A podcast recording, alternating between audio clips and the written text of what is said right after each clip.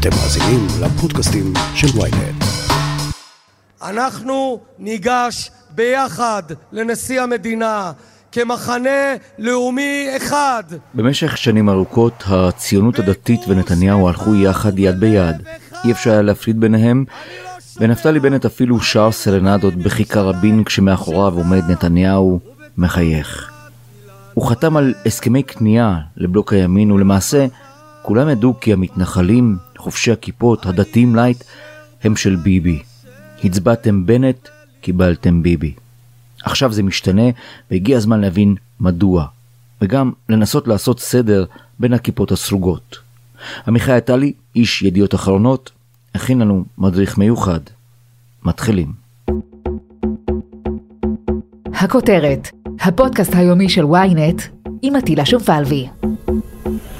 עמיחי, יש פה אירוע, אי אפשר להתעלם מן העובדה הזו, נכון? כן, אי אפשר להתעלם מן העובדה הזאת, אבל זה לא שמערכת היחסים הזאת הייתה... זאת אומרת, אני חושב שיש תת מגזר, אה, או מגזר אחר נפרד, זה מדויק יותר לומר, שהוא הביביסטים, והם לחלוטין לא הולכים בהכרח אה, יד ביד עם הציונות הדתית. אין בכלל בהכרח זהות מלאה בין שני ה... אה, שתי האוכלוסיות, שתי הדתות, שני המגזרים האלה. אז איך אנחנו מפרידים ביניהם? כלומר, איך אנחנו יודעים להבדיל ביניהם? תראה, בראש ובראשונה, אתה יודע מה, אני אקח את השלושים מנדטים של הליכוד, ואני קופץ פה כרגע למים שאני אומר לך ולמאזיננו מראש, שאני לא באמת מוכן עכשיו לנתונים, זאת אומרת, זה לא בעיה הרי לעשות פילוח של קלפיות. כל אחד שנכנס לאתר ועדת הבחירות המרכזית, הבחירות לכנסת ה-24, יכול לראות איפה הצביעו לליכוד באיזה שיעורים, כן? וגם תמורות ומגמות, לאן זה הולך.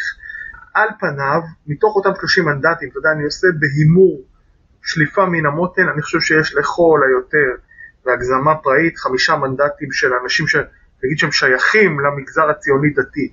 גם אותו, המגזר הציוני דתי, לשמחתי הרבה, הוא כבר מאוד מאוד רחב, יש בו ספקטרום גדול, אה, שזאת לא מקשה אחת וזה לא דבר שהוא אה, ברור ובקלות אנחנו מגדירים אותו. כן, וזה אולי אולי אולי חמישה מנדטים, וגם אם כל אחד משיקוליו הוא מצביע מצביע לליכוד, לפעמים כדי לחזק את מפלגת השלטון שדרכה, כי יש להם מפקדים רבים, עשו מפקדים רבים. אני, אני פותח פה סוגריים, אני אגיד לך, אני כסטודנט הלכתי בשנת 2005 להפגין נגד ההתנתקות, והייתי במפגן הידוע בכפר מימון.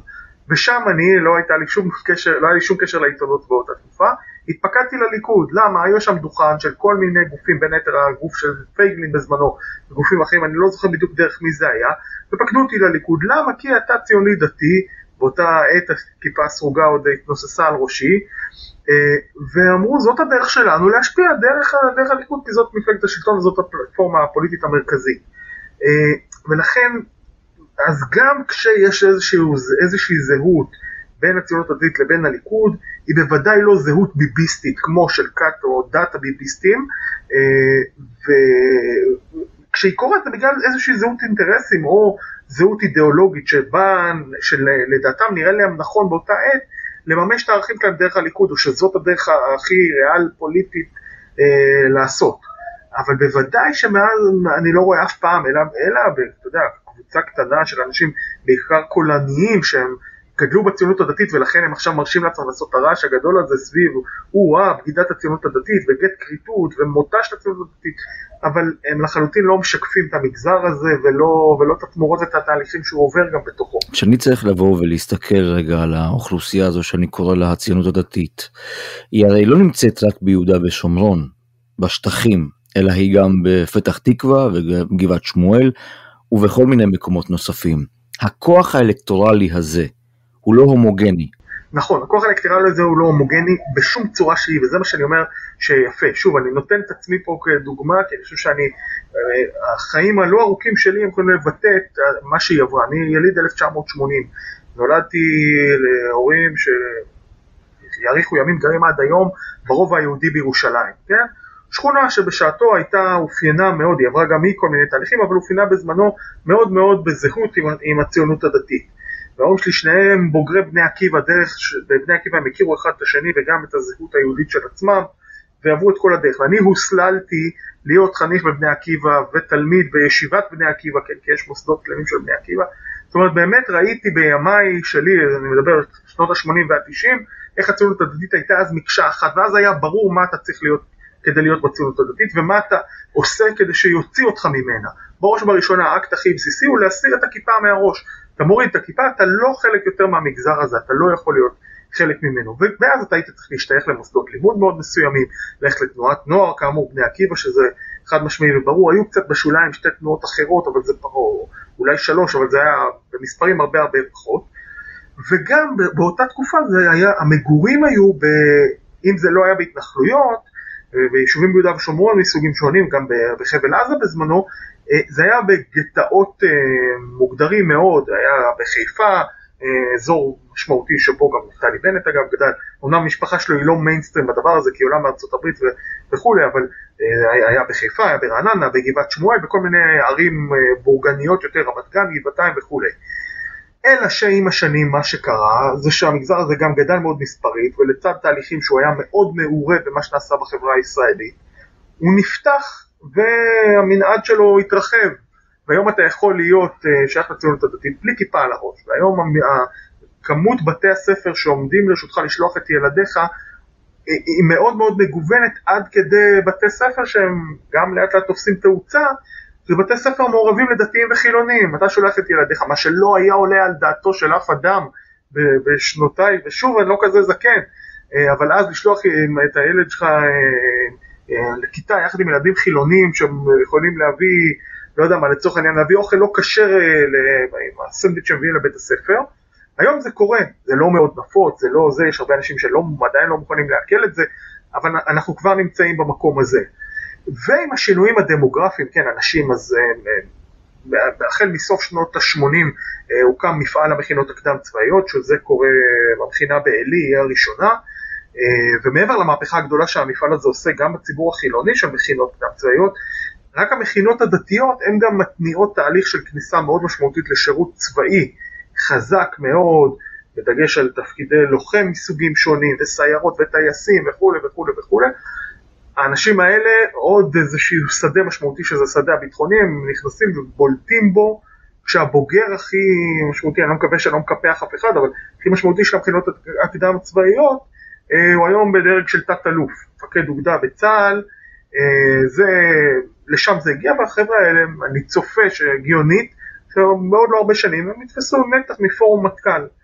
בסדר, לשם זה יגיע, ואז זה בצבא וזה בכלכלה וזה במערכת המשפט ועוד ועוד ועוד תחומים. וגם בתקשורת אל תשכח כמובן. כן, אני, על זה אני לא יכול להעיד, אבל כן, ודאי שכן. גם אורי אורבך בסוף שנות ה-80 פותח את הדלת ומכריז, הטובים לתקשורת ואל תזניחו את הדבר הזה. לא כל החיים שלנו זה התיישבות וחקלאות והתנחלות וצבא, אלא לכו גם לתקשורת, וגם הוא פותח פתח. אה, ואז אתה יודע, כשמתפרסים לכל עבר ועוסקים בכל תחומי החיים ומתערבבים עם המגזר הרחב הכללי, לא יכול להיות שזה יסתיים בזה ופוליטית כולם יהיו שייכים לאותו מחנה אחד קטן מצומצם, מה שבזמנו היה המפד"ל ולימים תולדה של הבית היהודי. ואתה יודע, זו תשובה מאוד ארוכה לשאלה קצרה ששאלת, ולכן אם, אם המגזר הזה, נגיד דמוגרפית, שוב היום קשה גם לאפיין אותו מאוד בקלות, סוציולוגית, כן, אבל נגיד שהוא שווה ב-20 עד 25 מנדטים, 25 אולי זה קצת יותר מדי, אין מצב שזה הולך לאף מפלגה אחת, אנחנו רואים את זה, כי לא סמוטריץ' ששווה שישה מנדטים בבחירות האחרונות, ולא בנט ששווה שבעה, ולא אותם אולי חמישה לכל היותר שהולכים לליכוד, גם אם אתה תחבר את כל זה ביחד זה לא מגיע ל-20-25. איפה אחרים מסתתרים? אני מכיר באופן אישי אנשים חובשי כיפה סוגה שמצביעים למרב מיכאלי למפלגת העבודה, אה, למשותפת או לרע"מ, אני לא מכיר.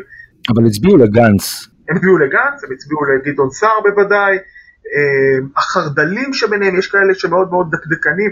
בחירות האחרונות פחות, כי, כי הייתה מפלגה שמאופיינת חרד"לית מובהקת, שזאת מפלגתו של סמוטריץ', אבל בבחירות קודמות הם היו מצביעים ליהדות התורה. אמרו, הנציג, החלק הדתי בתוך הציונות הדתית, זה שתי מילים שבהם אתה לא מבין כמה שעות כל נער בבני עקיבא שרף בילדותו על הדיון הזה, על המקף בין הציונות לדתית, שיוסף בורג, אחד מהפוליטיקאים הבולטים של הציונות הדתית ב... אה, לפני כ-30-40 שנה, אה, הוא אמר, אנחנו המקף בין הציוני לדתי.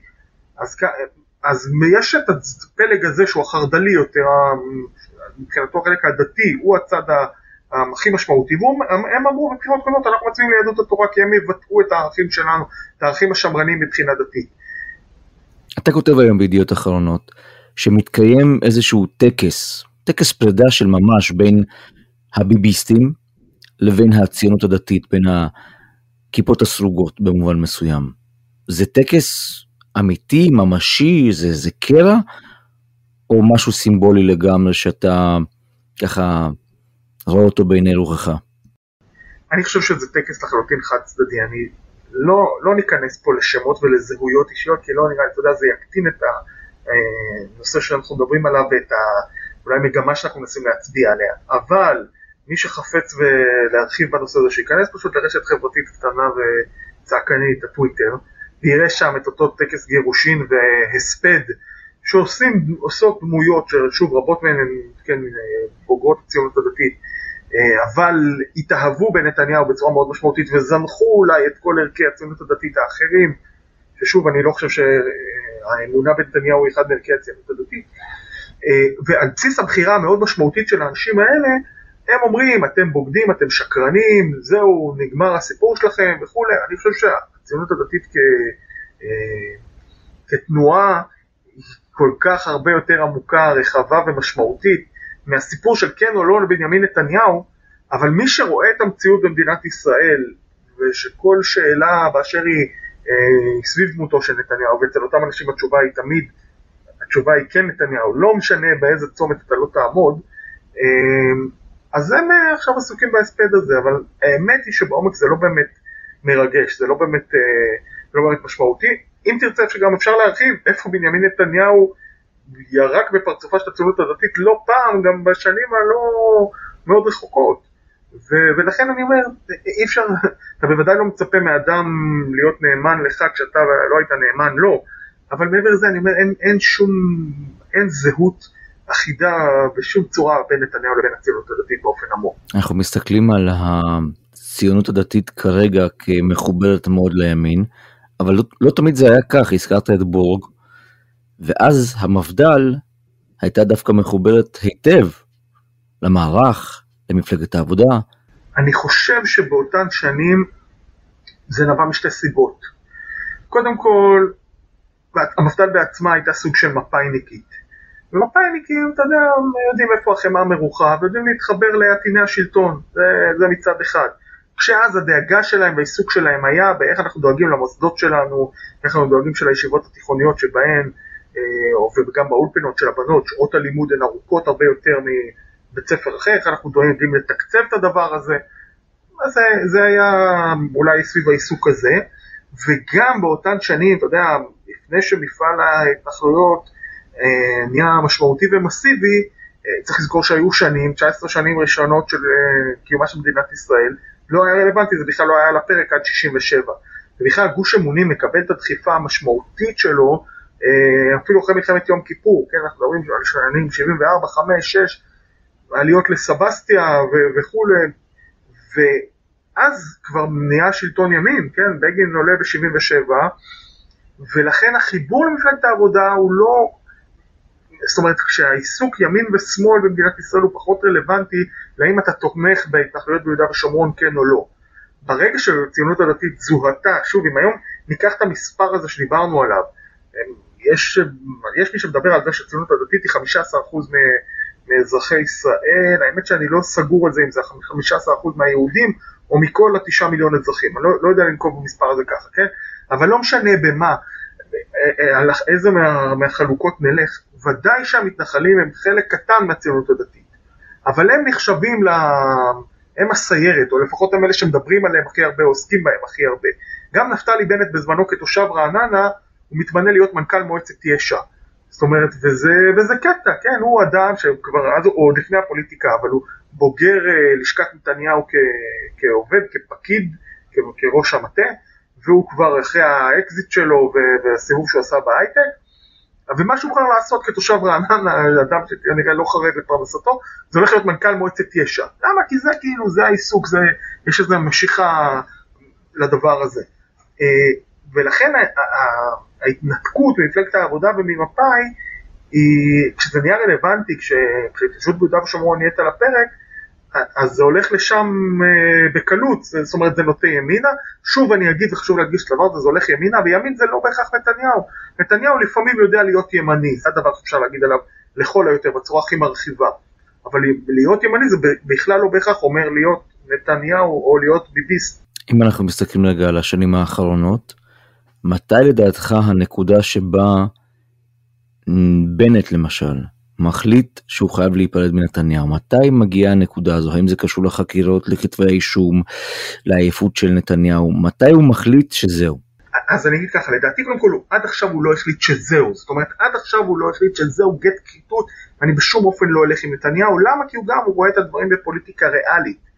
אם אני, ואני לא, לא אומר על סמך אה, שיחות איתו את הנקודה הזאת, אלא אם אני צריך לחשוב מאיזה רגע הוא מוכן לוותר על נתניהו, לדעתי מיום לפני שהוא נבחר לראשונה לכנסת הוא מוכן לוותר על נתניהו. למה? כי הוא יודע, כי הוא בילה עם האיש הזה, כמו שאמרתי קודם, הוא אה, כיהן בתפקיד בכיר בלשכתו של נתניהו, כשנתניהו יושב ראש אופוזיציה, בשנים שבין אה, 2000 ל-2010, כן, בעשור הראשון אה, של, ה, של המאה הנוכחית, ואז הוא יודע היטב מי האיש הזה, וזה גם נגמר ביניהם לא טוב אותה מערכת יחסים, כשגם איילת שקד נמצאת אז באותה לשכה. אה, ולמה אני אומר יום לפני הבחירות? כי אנחנו עכשיו במסגרת, אנחנו, אה, הכל קשור להכל, כן, אבל, אבל עכשיו במסגרת אפילו עדותו של אילן ישועה אה, במשפט, אתה שומע שם שעוד לפני שבנט נבחר וכיהן יום אחד בכנסת, כבר אז נתניהו רואה בו איום, מתדרך נגדו ודואג שבאתר וואלה יפורסמו, יפורסמו כתבות מכפישות על בנט עצמו, על אשתו ועל אביו. ולכן האהבה בין שני הצדדים האלה מעולם לא הייתה. ואז זה כשבנט הוא הפוליטיקאי הציוני דתי הבכיר בהגדרה, הוא יושב ראש המפלגה של הציונות הדתית, כשכולם תחת אותה מטריה. לכן אני חושב שכשהוא יכול, זה יכול להסתדר ביניהם, ובנט יכול לממש את המאוויים האישיים והאידיאולוגיים שלו באמצעות נתניהו, זה יקרה. אבל אף פעם הוא לא, לא הייתה בו איזה אהבה או הערצה גדולה כלפי האיש הזה. וראוי לענות על אותה שאלה גם לגבי בצלאל סמוטריץ', וזה בדיוק אותו דבר, וסמוטריץ' יאמר לזכותו, שגם עכשיו הוא מתנהל זאת אומרת, הביביסטים לא יודעים איך לאכול אותו. כי מצד אחד הוא אומר, אני כן בעד ממשלת נתניהו ואני אלך על זה ואני האידיאולוג הכי גדול, ואני לכן אפסול את רע"מ, לא מוכן להישען ולהסתמך עליה בשום צורה שהיא. אז פה הם הביביסטים אומרים, וואו, מרימים לו בכל הכבוד. מצד שני, כשנתניהו לא מגיב ל-40 רקטות בדרום, או כשהתגובה של נתניהו היא שצריך שקט משני הצדדים, גם מצד פעילי הימין אה, שהסתובבו ברחובות ירושלים ופגעו בערבים, וגם מצד הערבים שבפרופורציות הרבה הרבה יותר גדולות פגעו ביהודים, סמוטריץ' לא שותק לדבר הזה ואומר, אין, זה לא יהיה. זאת אומרת, אולי אתה באמת לא ראוי להיות אה, ראש ממשלת הימין אם אתה בכלל משווה בין שני הצדדים, או שאתה שותק לפגיעה הזאת מעזה. ו, ולכן גם סמוטריץ' הוא ילך עם נתניהו כשזה יכול להיות ולהסתדר ולממש גם את המאוויים הפוליטיים והאידיאולוגיים שלו. אבל הוא בשונה מאותה כת ביביסטית, הוא לחלוטין לא מאוהב בו ואומר הוא חזות הכל, וזה, אני חושב שזה מגניב ומעניין, כי זה צובע את ה... זה מאתגר פה את החבורה הזאת.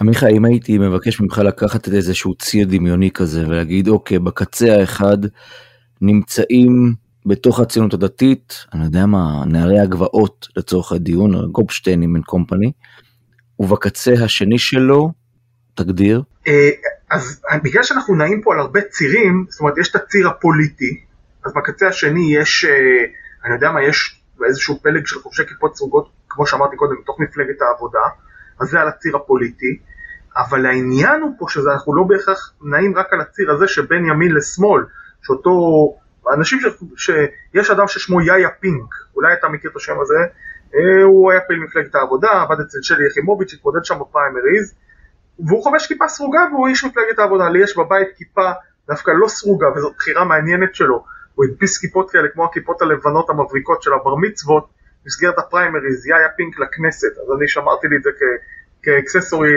לבית. אה, אז הוא אדם דתי שהוא אה, חבר מפלגת העבודה. פוליטית הוא מבחינתו, אני מדבר בשמו בלי לקבל, אני לא באמת יודע, אבל בוודאי שסיכוי גדול שיגיד מחר בוא נפנה את יצהר.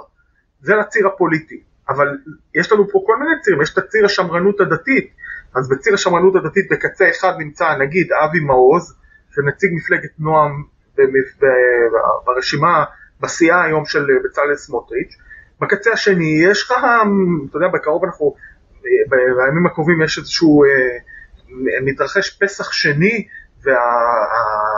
וארגוני הלהט"ב הדתיים הפכו את זה, פסח שני זה כמו שפסח ראשון חל בי"ד בניסן, פסח שני טס, חל בי"ד באייר, וזה ממש בימים הקרובים, והם לקחו את זה על עצמם כיום השונות ויום ההסבר של הליברליות וכולי וכולי וכולי, אז קיבלתי בימים האחרונים הזמנה לבתים דתיים של משפחות שמזמינות אליך הביתה וישבו שם זוגות של גייז דתיים ושל טרנסג'נדרים והכל, אתה יודע עכשיו, יכול להיות שהאנשים האלה במקרה פוליטית הם מאוד מאוד ימניים, אבל אבי מעוז והם, אתה יכול להושיב אותם באותו חדר, זה, זה בלתי נתפס.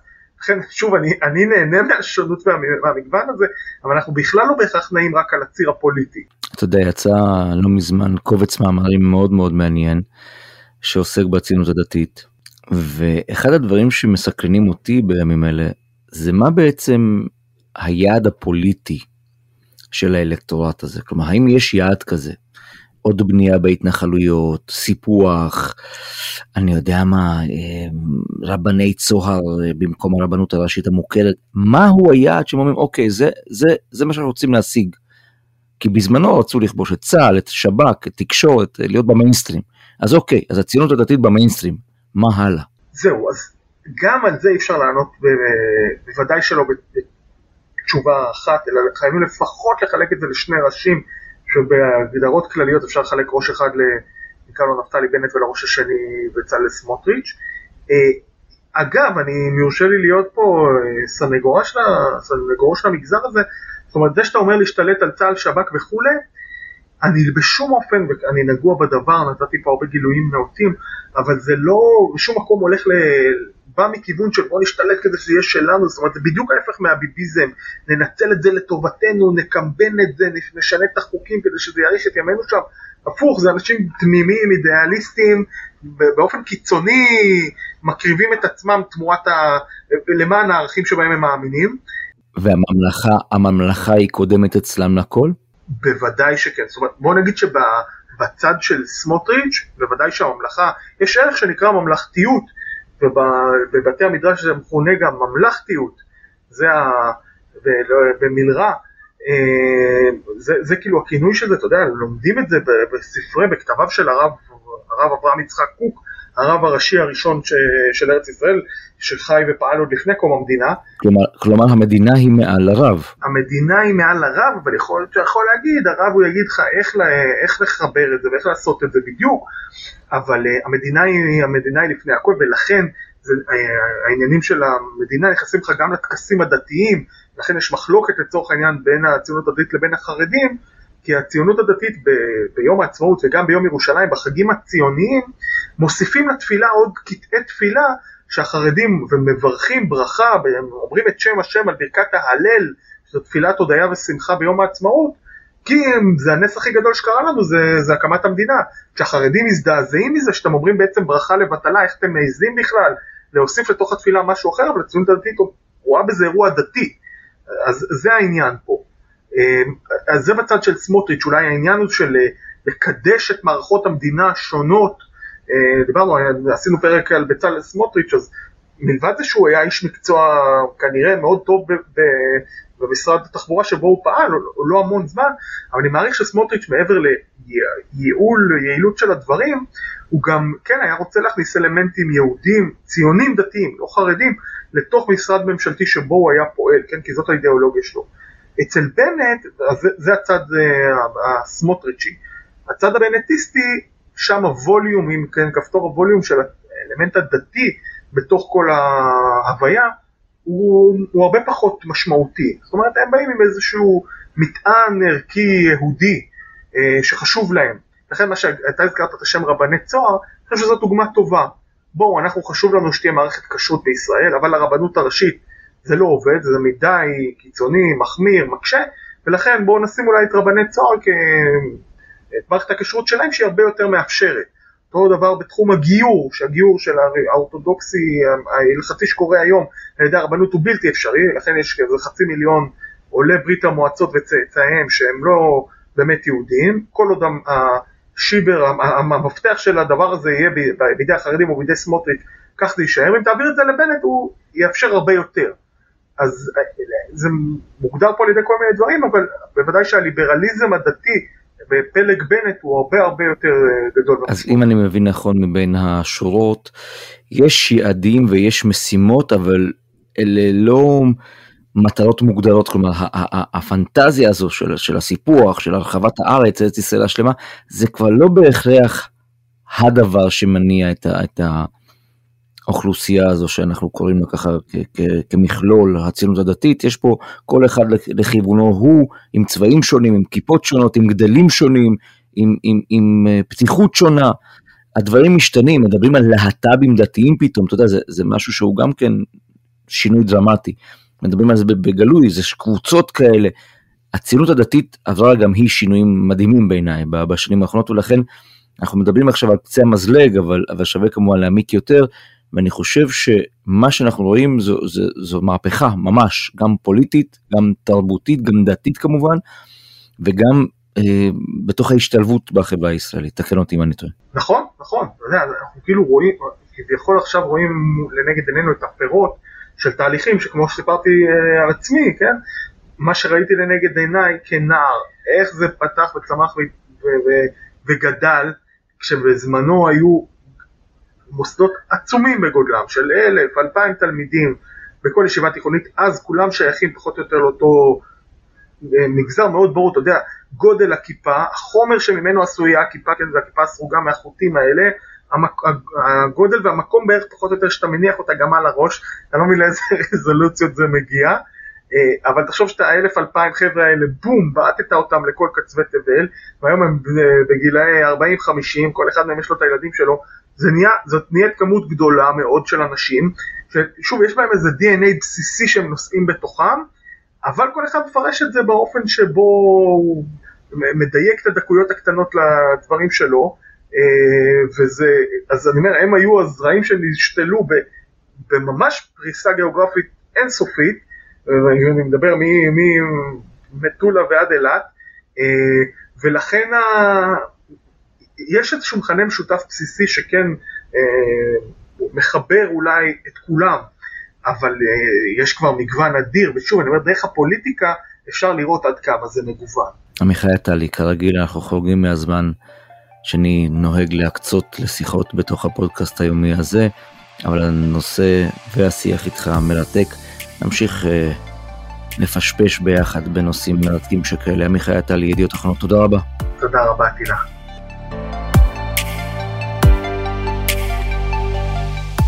עד כאן הכותרת להיום, מחר נהיה כאן שוב עם פרק נוסף. אתם יכולים להאזין לנו בוויינט, בספוטיפיי, באפל ובכל אפליקציות הפודקאסטים באשר הן. אם יש לכם הערות, בקשות או רעיונות, אתם מוזמנים ליצור קשר באמצעות האימייל podcaststrudelwynet.co.il ולפנות אליי ישירות דרך הטוויטר או דרך הפייסבוק. נשתמע מחר.